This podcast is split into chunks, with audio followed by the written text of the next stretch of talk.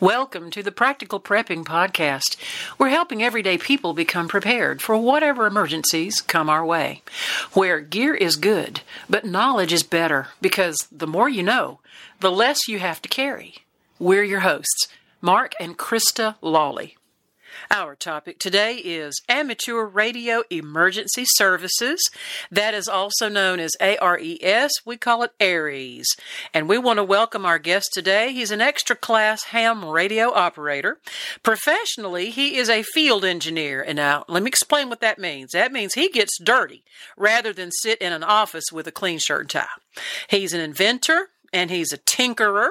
He is the ARES Emergency Coordinator at St. Clair County in central Alabama, and he's a very good friend. Mark, tell us more about him. We've worked together on a number of Schumer hits the fan situations. We've worked together on about as many public service events, two of which turned into SHTF events. In both of those cases, ham radio played an integral part. He's definitely one who prepares whether he claims the term prepper or not.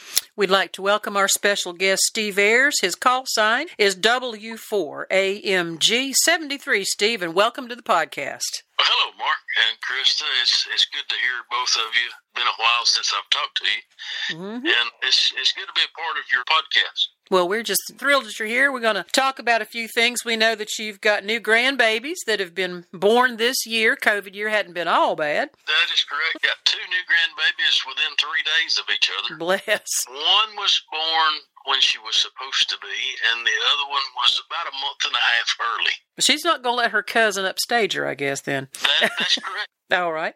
Well, we just congratulate you and Pam on these uh, precious kids and grandkids of yours, and we just know that it's, a, it's, such a blessing to have a growing family. We were talking just a few moments before the podcast opened up. We were talking about doing a little bit of hunting. I understand that you've been out hunting in the field a little bit. Tell us a little bit about how you enjoy that. I really love being out in the woods. I can go from daylight till dark.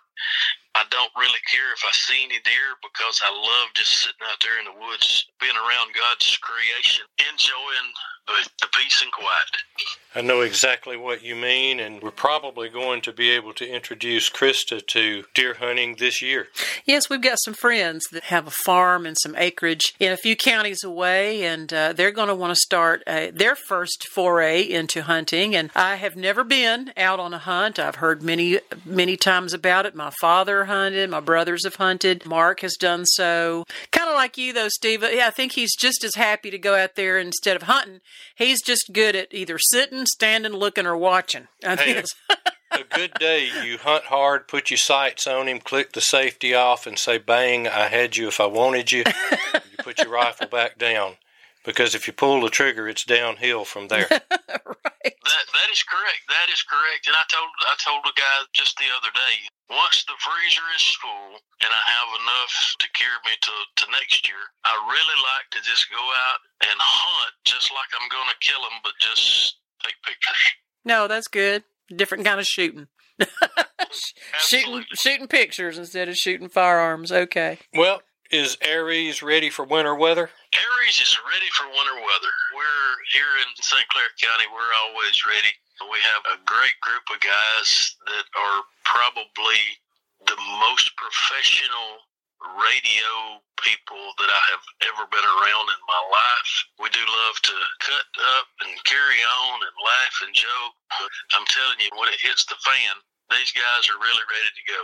You know, they're always prepared for the most part for just about anything that comes up. That is terrific. You know, at the top of the podcast, we mentioned that ARES, which is A R E S, it stands for Amateur Radio Emergency Services. And I know that you are the emergency coordinator. So this is sort of a two part question. If you could explain a little bit more about what ARES is, why it was formed, how it works, and then if you could delve into a little detail about what your position and duties are as the emergency coordinator. The Amateur Radio Emergency Services was formed by the FCC for emergency situations, a lot like what a lot of us are preparing for, is when it hits the fan. And when a lot of people with a lot of technical radio equipment a lot of times you have technical issues and things don't work like they're supposed to. Amateur radio picks up when all of that fails because amateur radio, for the most part, most of the ARES people use the old analog radios and it's a part of the digital system. So when the digital system fails, they call on the folks from ARES, which use mostly analog radios, and we just pick up the communications after they lose communications.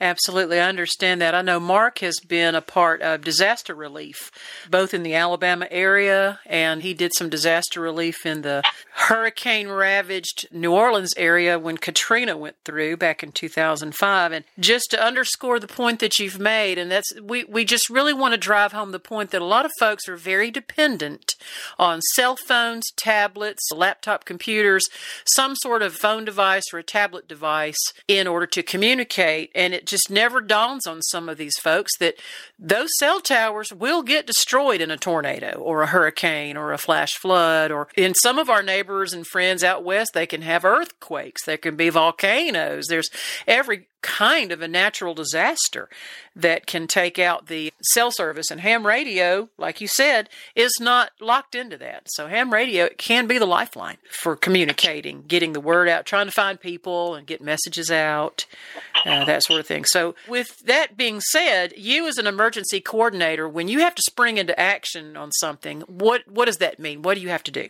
For the most part, most of our events here weather events and, and other disasters or, or anything else that goes on, we have kind of a heads up of what's coming or what's going to happen. And we have a team of people. There's there's four or five people that are always on the ready to where one of those four or five or two of those four or five can always go to the EOC to start everything rolling we here at, in St. Clair County have a great relationship with our EMA director, our EMA team. We've probably got almost as big an office as the director with computers and, and radios, and they have been great to provide radios and antennas for our group and for the EOC.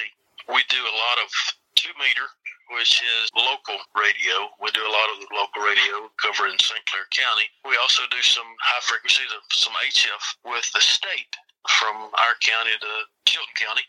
And that's and, where the that's where the state EMA office is located.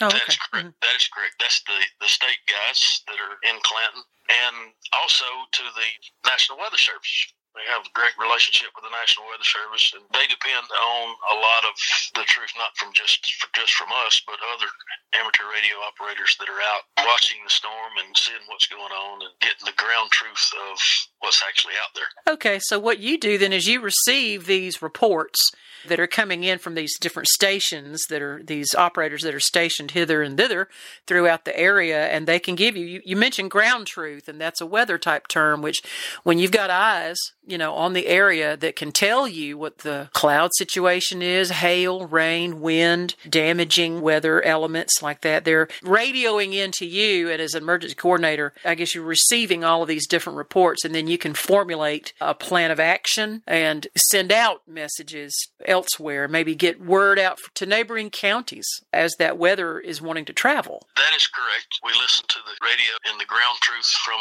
the counties before us, and when it's coming through our county, the guys after us are listening to what we say and what's going on, and they're preparing for what's coming through our county, just like we prepared when it was going through the counties before us. Mm-hmm. And also, the National Weather Service depends a lot on what we see. And the guys are very knowledgeable of things that are going on and very knowledgeable because we've gone through numerous classes from the National Weather Service and a lot of the local TV stations will put on these uh, weather spotting or storm spotting classes for the beginners and advanced and a lot of classes that we go to will teach you what to look for. You can look at the trees and calculate the speed of the wind and look at the clouds and see what may be forming or what may be passing over your head. And it's, it's very good to pass that information along not only to the Weather Service, but to the other counties so they can prepare when it comes to their county. Well, I do know that there have been many weather broadcasters who have taken a moment of time on their television broadcast to indicate that this type of weather spotting has indeed saved lives. And when you really get down to, especially when they do that wall to wall coverage on television, they're waiting for input from your groups, other groups around. And I know that lives have been saved. And, and Mark and I were talking not too long ago about a very specific event. I know that when I say the date, you're going to know exactly what I'm talking about April 27th, 2011. Absolutely.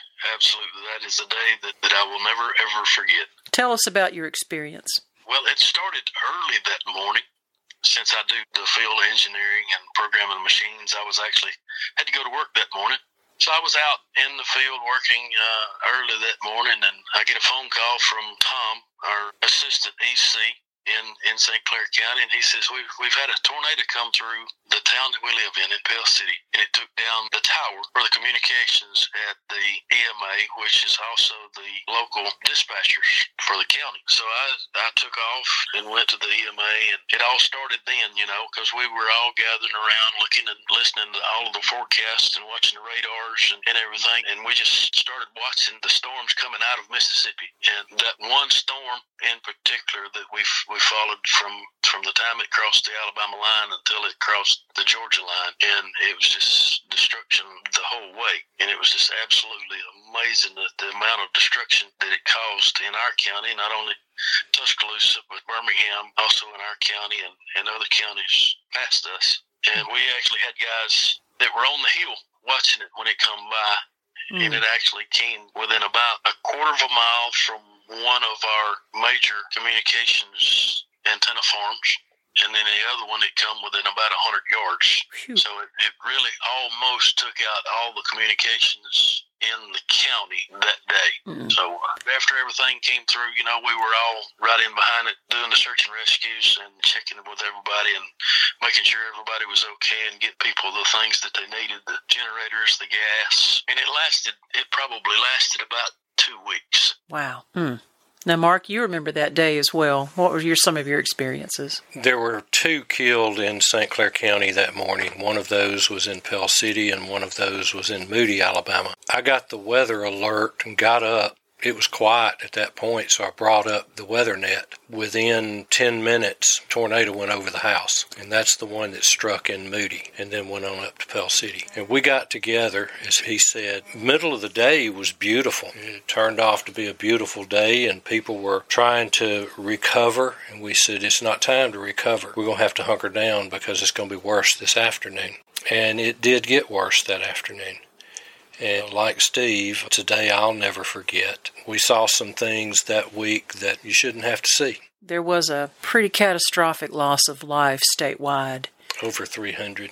These were EF4 tornadoes, more than one, apparently from early morning to very late in the evening.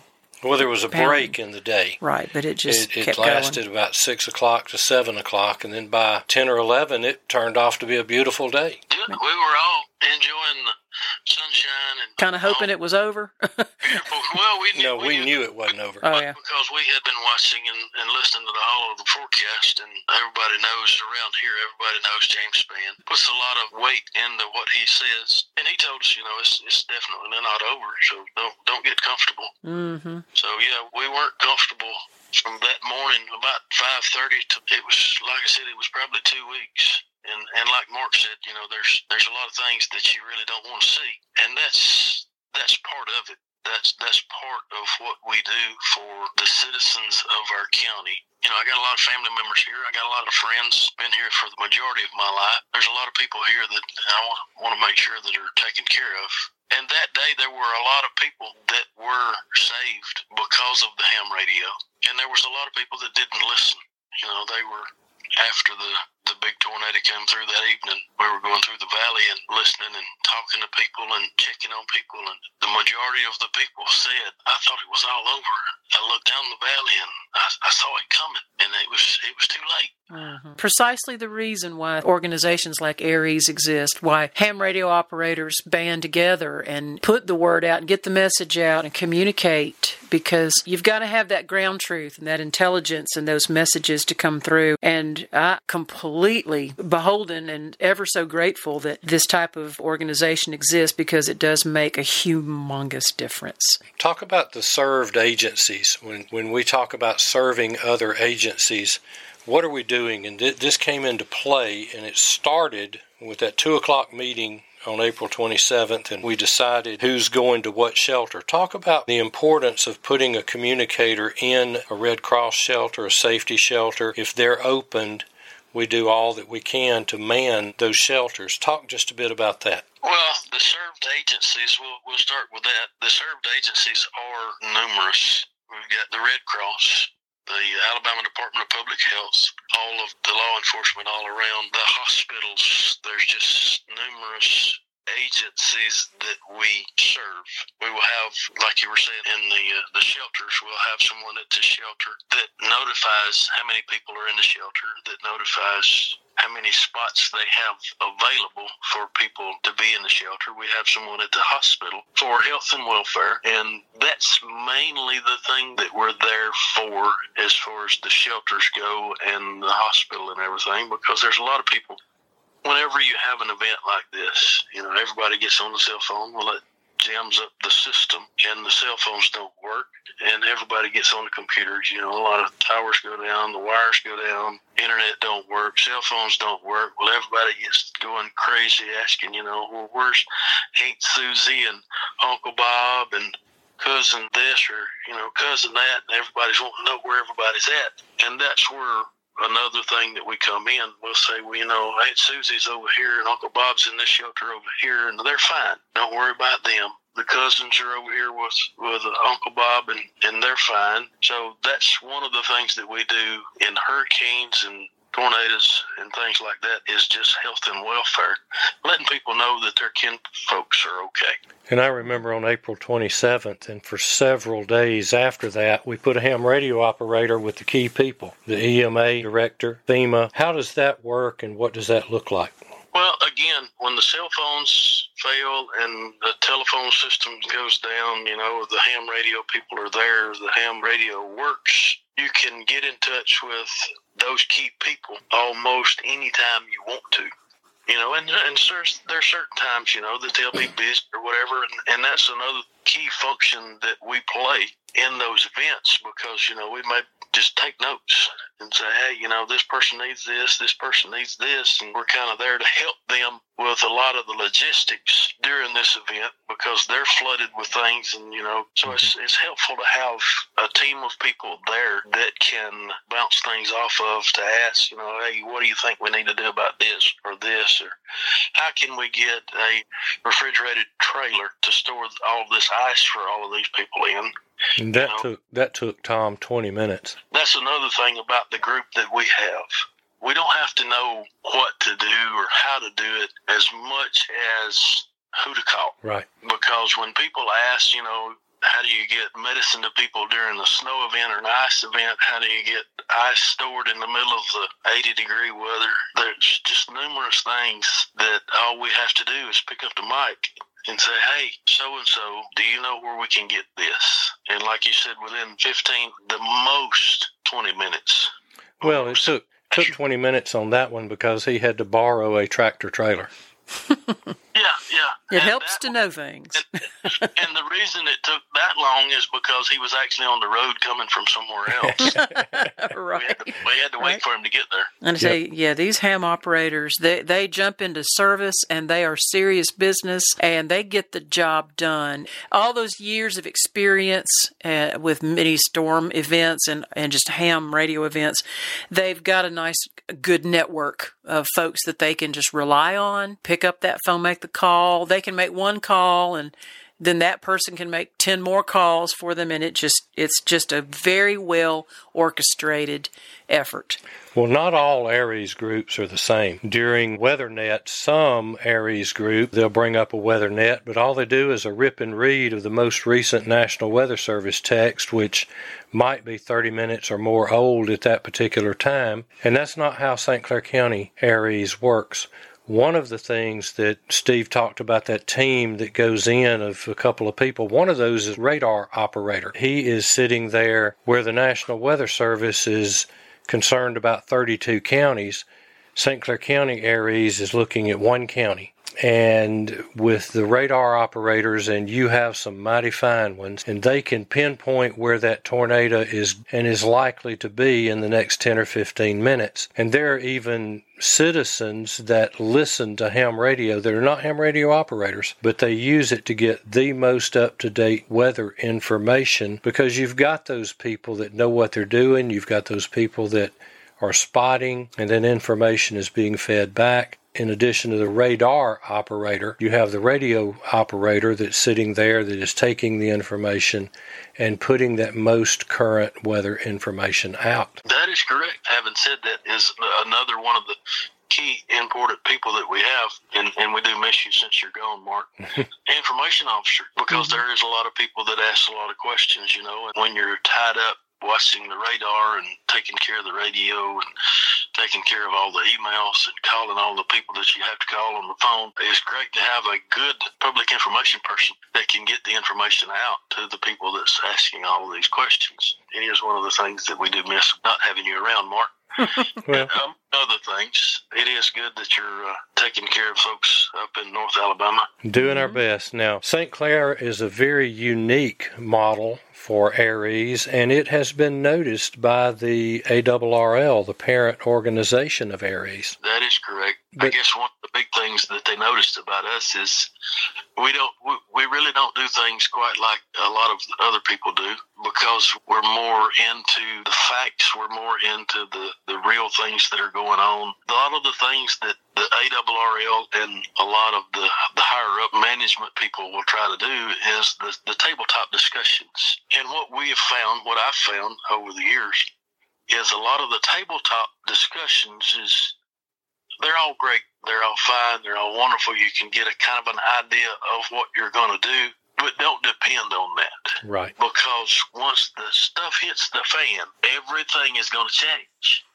Mm. So you've got to be prepared for the things that are going to change. You think, well, what if this happens, or what if this happens, or what if this happens, and you end up with a lot of other stuff going on that you didn't really prepare for.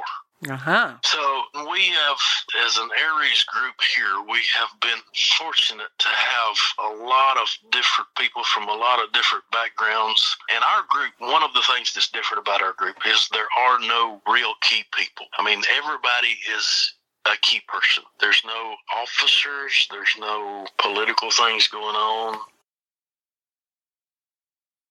Serve people, like to help people, and we hang out together. Mm-hmm. And that's mm-hmm. the that's the key thing that's different with our group.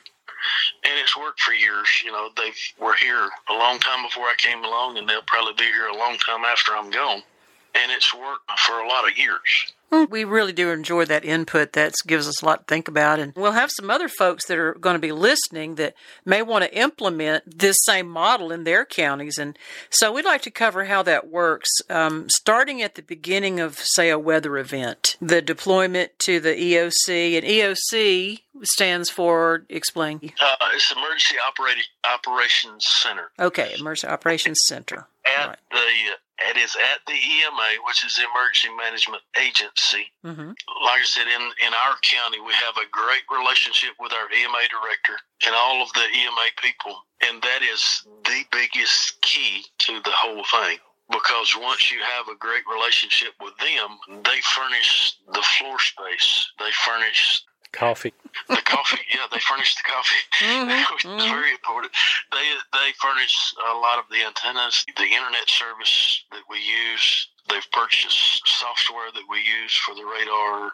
And once you have that relationship, those four or five people that I was talking about have have keys to the door. we're usually 99% of the time we're there before the EMA personnel get there if it is after hours.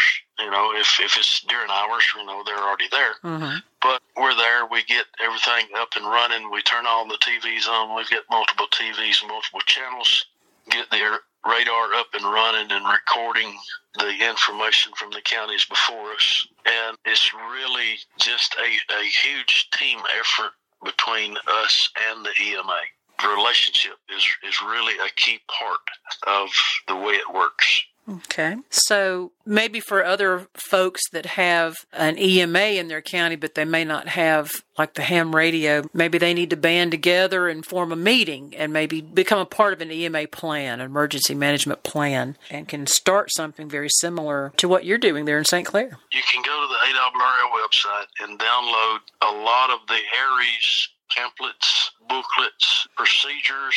You've got operating procedures that are written there. You've got preparedness pages that you can go to. A lot of great information from the ARRL. ARRL.org. I've actually worked one weather event and we all met down there in that EMA and I sort of stand back and watch the action unfold. It looked like there was going to be tornado activity. Turned out that it got very close to that, but did not fully materialize, but it was it was looking a little touch and go there, and people were working those boards and working that ham radio. It was exciting. It really was. Question for you, Steve. We're going to kind of move in a different direction here. What would you recommend to preppers who have been thinking about getting a ham radio or getting into ham radio? That's just a loaded question. it's a, yeah, it's not. That's so a, much. Uh-huh. There's just so much out there. I guess the the biggest thing when when I first got into it, the first thing that I wanted to do was build an antenna. Building an antenna for for a two meter radio is just so simple. You can go to the ARRL website and and look up a lot of the antenna stuff there. It's it's not very complicated. It's not very costly. You can do it on a shoestring budget. The big thing is the antenna antenna is like the transmission of the vehicle. It is the way to get the power from the radio to whoever you're trying to talk to. Then you have to have the radio. That a lot of people think, you know, well, I'll go and and get this uh, forty dollar handheld radio and I'll be able to talk to the world. In some cases, that may be right. In most cases, that is not right because you've got to have the power in the wire to get the distance. The thing that I would recommend to anyone getting into it is to get at least a 50 watt radio. That is the way that you can talk the clearest, the furthest, and get the message out that you want to get out, and you don't have to worry about, well, did they hear me? Mm-hmm. Um, those those are the things. The radio and the antenna are the two big things. Like I said, the antennas are you can build those cheap. You can go all the way from a five dollar wire antenna to several hundred dollar array if you want to go that route. A lot of different things that you can do and a lot of different ways that you can do it. You know, it's just according to which way you want to go. Mm-hmm. That would be my recommendation. At least a 50 watt radio and, and a good antenna. Okay, that is some good advice. You're what's called a VE. VE stands for Volunteer Examiner. We had discussed on an earlier podcast that, that ham radio, amateur radio, is a licensed privilege and that someone has that wants to talk on the radio must study and pass a ham radio test and get involved with getting a license. If you could just speak a little bit about the ham radio testing and the licensing part of it. That's another thing, another key thing that we pay, play a part in, in a lot of the, the ways that we give back to those came before us. It's not very hard at all.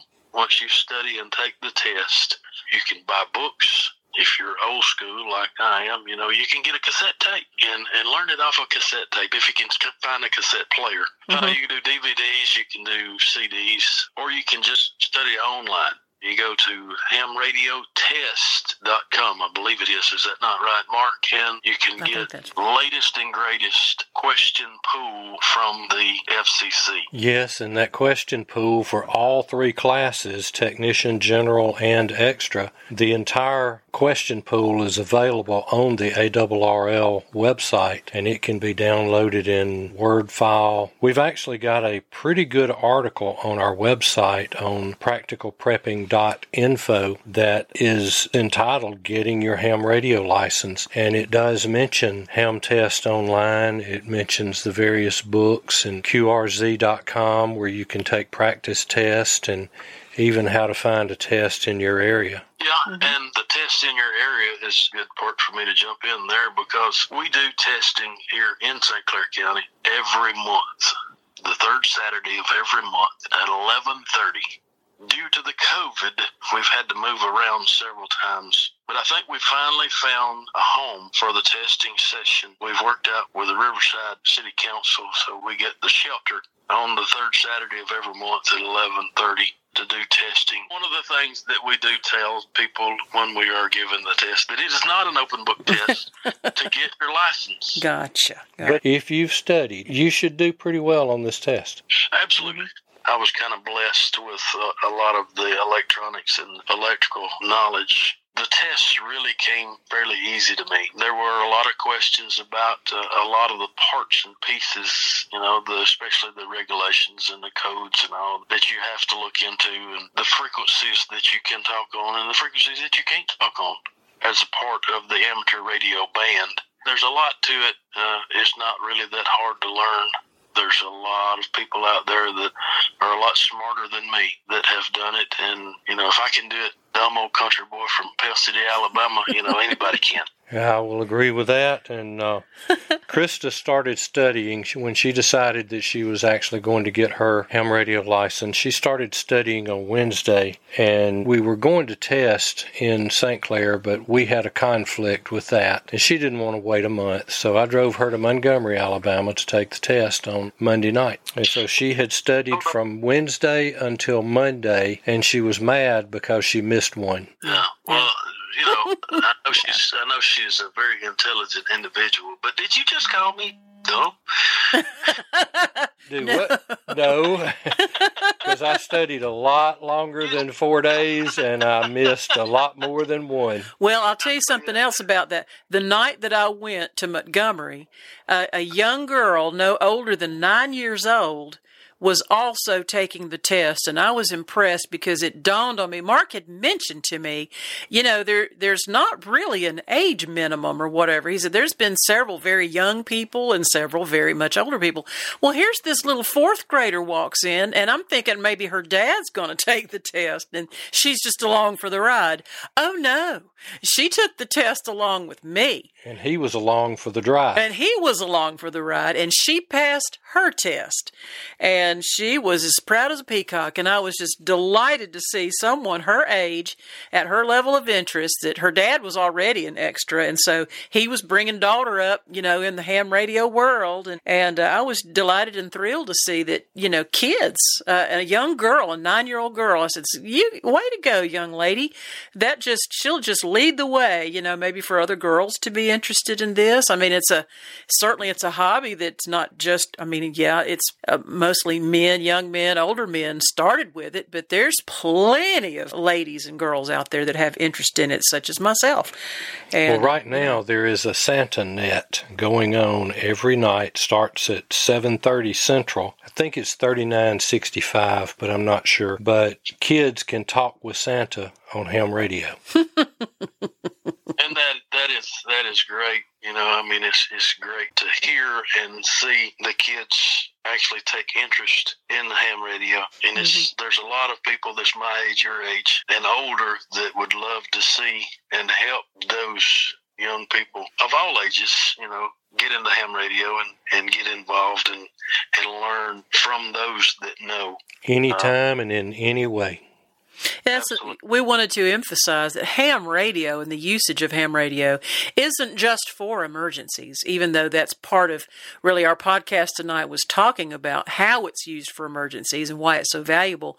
But we also wanted to stress that the majority of the time that ham radio operators are speaking, they're they're speaking for enjoyment. They're speaking for their education. They're learning about cultures all over the world. They're participating in special events. Mark was d- delighted to speak to the USS, was it Midway? Yes. Uh, he spoke to one of the battleship. Uh, I actually ran a net on the uh, 50th anniversary last July of 2019 of the lunar landing, and we actually we, we went over here to Huntsville to the Space and Rocket Center, and I participated in a special event net commemorating the 50th anniversary of the moonwalk And her dad- landing. Her dad had something to do with getting them there and back.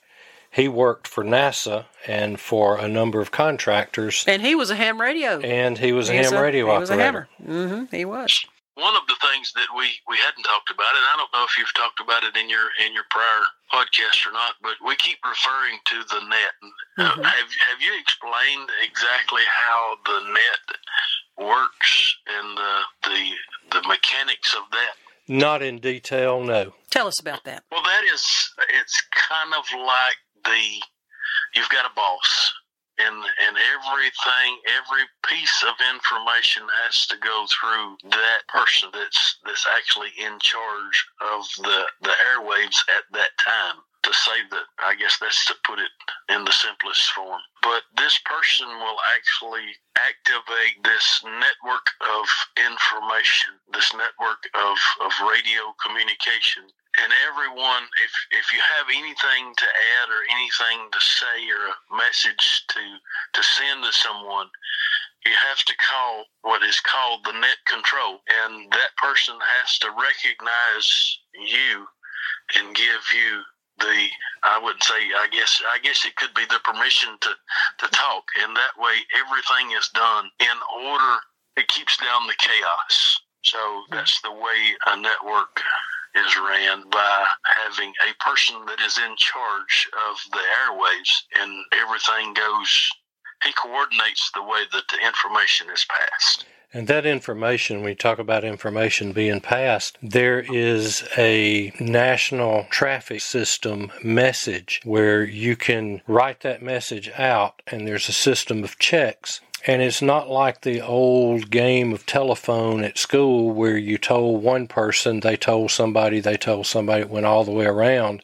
And when it got back, it was something totally different. With the NTS messaging, that message might go through 10, 15 people, but it will be exactly the same when it gets to where it was going. that is correct that's what we call written traffic Right. and the way that is passed is the first person that receives the message will write that message down in computer language you have a checksum which is in the radio language is called the check, which will be the number of words that is used in that message. So that message is passed from operator to operator and can go as far as the East Coast to, the West Coast just to ask, you know, hey, how are you doing? And that information is passed back through the radio system. And that, like you said, that message is, is passed to radio operator to radio operator exactly as it was originally written. It's very important in health and welfare messages. That is correct. And